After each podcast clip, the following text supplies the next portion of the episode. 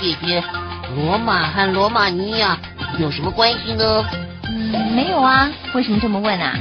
因为他们的名字里都有罗马。原来如此。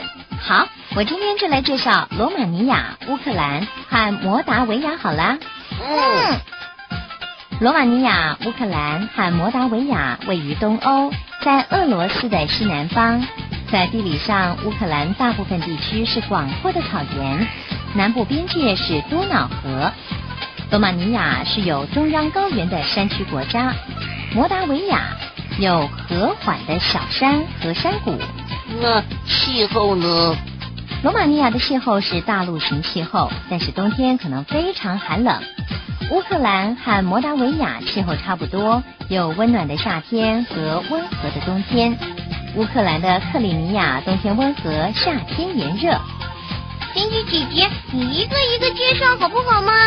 对呀，每个国家不是都有它的特色吗？好好好，那我先来介绍罗马尼亚。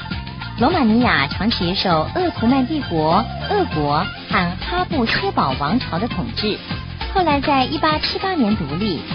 一九四七年，它和苏联结盟，成为社会主义国家。哦，布加勒斯特在一八六一年成为罗马尼亚的首都，有两百多万的人口。它是仿照巴黎的样式建造的，是罗马尼亚的文化、商业和行政中心。那乌克兰呢？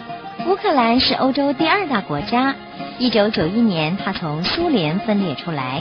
人口中大约百分之七十是乌克兰人，百分之二十是俄罗斯人。乌克兰人浓厚的民族主义情绪，造成这两个民族长期关系的紧张。乌克兰的首都在哪里呢？乌克兰的首都是基辅，位于涅伯河和杰斯纳河的交汇处。大约一千年以前，东正教从这里传到东欧和其他地方。基辅是乌克兰的文化、工业和商业中心，有美丽的公园和教堂哦。摩达维亚。哦，摩达维亚曾经是罗马尼亚的一部分。西元一九四零年，这个小小的农业国成为苏联的共和国之一。这是前苏联人口最密集的共和国，占人口大部分的摩达维亚族。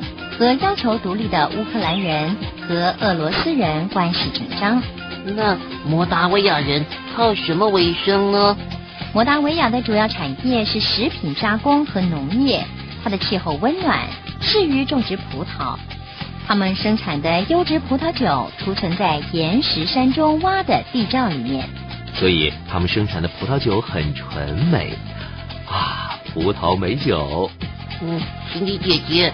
常喝酒是不是对身体不好？对对对，所以 Andy 哥哥你也该戒酒喽。你们真是这一点都啊！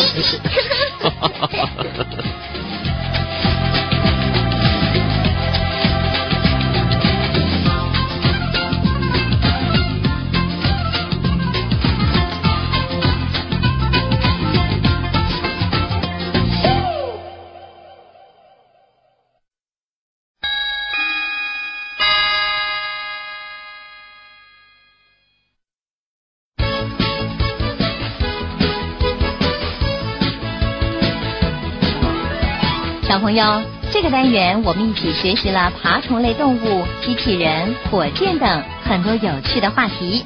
下一次啊，我们就要介绍下一个单元喽。想不想知道下次要介绍什么呢？下次啊，我们要介绍世界上最大的国家——俄罗斯联邦，千万别错过喽。我们下次再见，小朋友再见喽！再见，再见。